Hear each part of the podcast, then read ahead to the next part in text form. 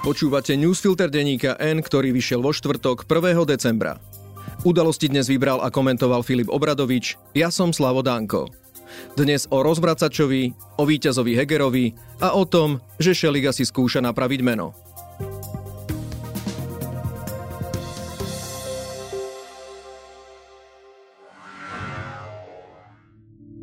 Nový účet pre modrú planétu môžete získať bez poplatku za vedenie až na 36 mesiacov.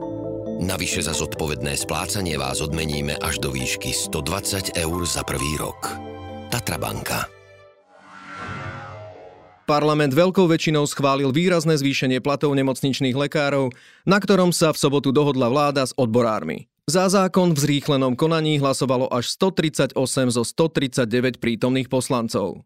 Poslanci prijali aj pozmenujúci návrh Oľano, vďaka ktorému sa sestrám a ostatným zdravotníkom budú zvyšovať platy 30 rokov, rovnako ako lekárom. Keďže posledný deň pred skončením ultimáta vláda aj odborári podpísali memorandum aj o ostatných požiadavkách, lekári dosiahli, čo chceli. Naopak Igor Matovič, ktorý tesne pred hlasovaním vyhlásil, že by bolo správne, aby zvyšovanie platov pre lekárov v parlamente neprešlo, utržil takú porážku, že ak by v sebe mal štipku chochmesu, v najbližších hodinách by podával demisiu a skladal funkciu predsedu Oľano. Prehra Igora Matoviča sa rysovala od momentu, keď Boris Kolár vyhlásil, že on nebude sedieť v takej vláde, ktorá dopustí odchod tisícov lekárov a rozvrat zdravotníctva. K výmene názorov došlo 14. novembra v pondelok, keď rokovania spolu s odbormi stáli na mŕtvom bode. Následne sa dali veci do pohybu. Minister financí si urobil domácu úlohu, prišiel s ústupkom a lekárom dal slušnú ponuku, ktorá bez nadčasov vyrovnávala platy lekárov na úroveň v Česku. Keď na ňu odborári nereflektovali, neudržal svoje nervy, prišiel s nápadom na tzv. stabilizačný príspevok a vyhlásil, že ponuka na české platy už neplatí. Igor Matovič dával po celý čas najavo, že nie je spokojný s vývojom rokovaní, že sa nevie zmieriť s tým, že niečo má byť inak, ako si on predstavuje. Za zradu považoval už skutočnosť, že lekársky odborári si dovolili pýtať viac, ako on nakreslil v auguste.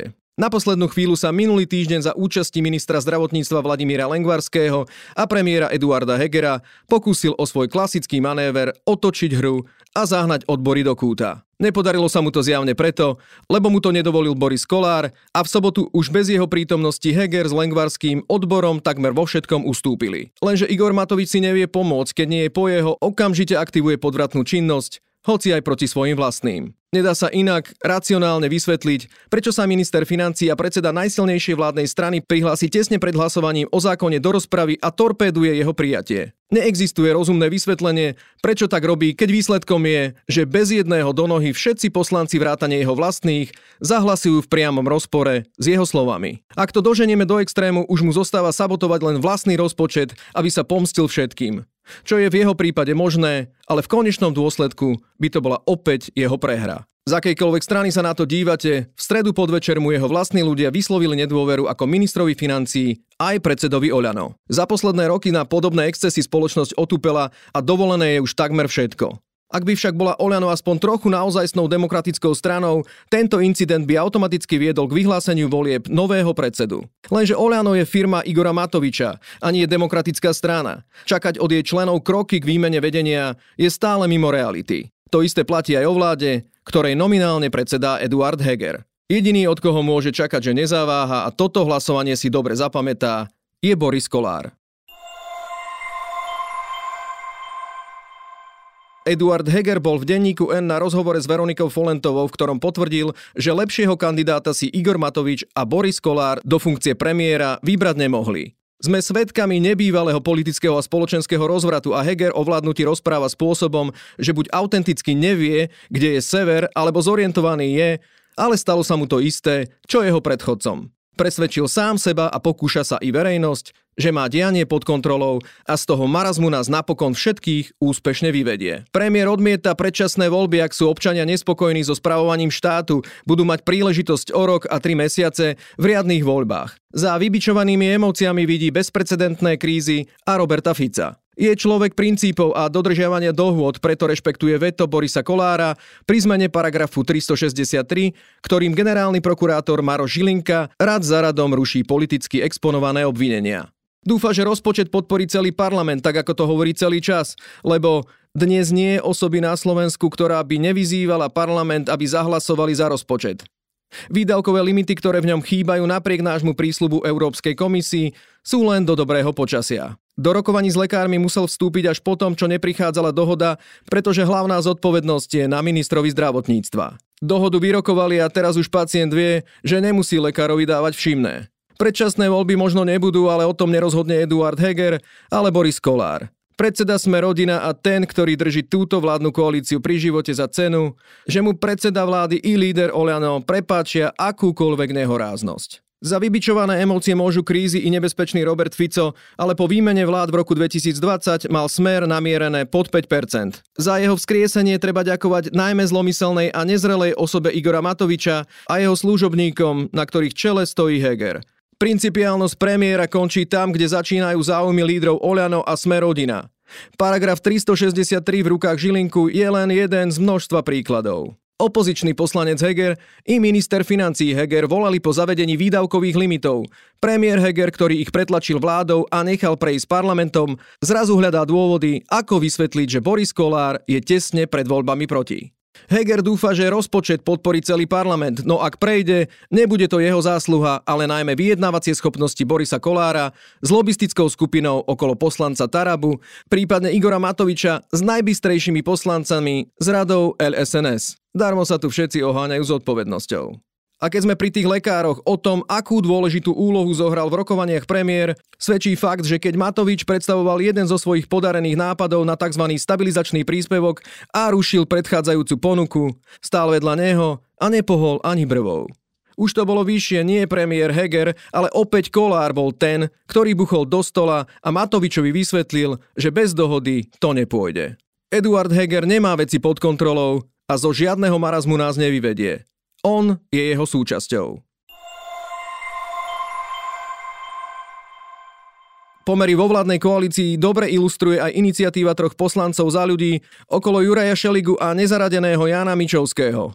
Štvorica napísala premiérovi Eduardovi Hegerovi list, v ktorom podmienujú svoju podporu rozpočtu tým, že sa najprv bude hlasovať o zmene trestných kódexov, ktoré navrhuje v spolupráci so Sme rodina Tomáš Taraba. Chcú tak zabrániť obchodu, keď výmenou za podporu rozpočtu zo strany Tarabovcov prejde nehorázne a drastické zníženie trestov za korupciu. Keďže vláda sa v parlamente neopiera o väčšinu, štyri hlasy pri hlasovaní o rozpočte jej môžu chýbať aj v prípade, že by sa pridali traja Tarabovci. Len nie je jasné, prečo píšu Eduardovi Hegerovi. Hlasovanie o návrhoch, ktoré menia trestné kódexy, sú dlhodobo naplánované až po štátnom rozpočte. Na zmenu programu hlasovania je potrebné nájsť tri poslanecké kluby, následne predseda alebo podpredseda parlamentu dá o zmene programu hlasovať. Inými slovami, Šeliga a spol, ktorí čelia kritike, že svojou účasťou napomáhajú rozvratu, potrebujú presvedčiť Oľano, SAS, ale aj sme rodina, ktorá zmenu trestných kódexov drzo a bez kúska hamby pretláča. Na to, aby parlament odsúhlasil zmenu programu, stačí jednoduchá väčšina prítomných poslancov. A potom tie zákony je potrebné ešte neschváliť. Nie je dôvod, aby sa Olano i SAS nepridali. Spoločne hlasovali aj za zmenu paragrafu 363, hoci vopred vedeli, že nič nedosiahnu. Kľúčové však nie je slovo Eduarda Hegera, ale ako sa zachová Boris Kolár, ktorý s odchodom sa z vlády a s blížiacím sa termínom volieb stráca zábrany. Ak mu za to niečo ponúknu, možno ustúpi. Nový účet pre Modrú planétu môžete získať bez poplatku za vedenie až na 36 mesiacov. Navyše za zodpovedné splácanie vás odmeníme až do výšky 120 eur za prvý rok. Tatra banka.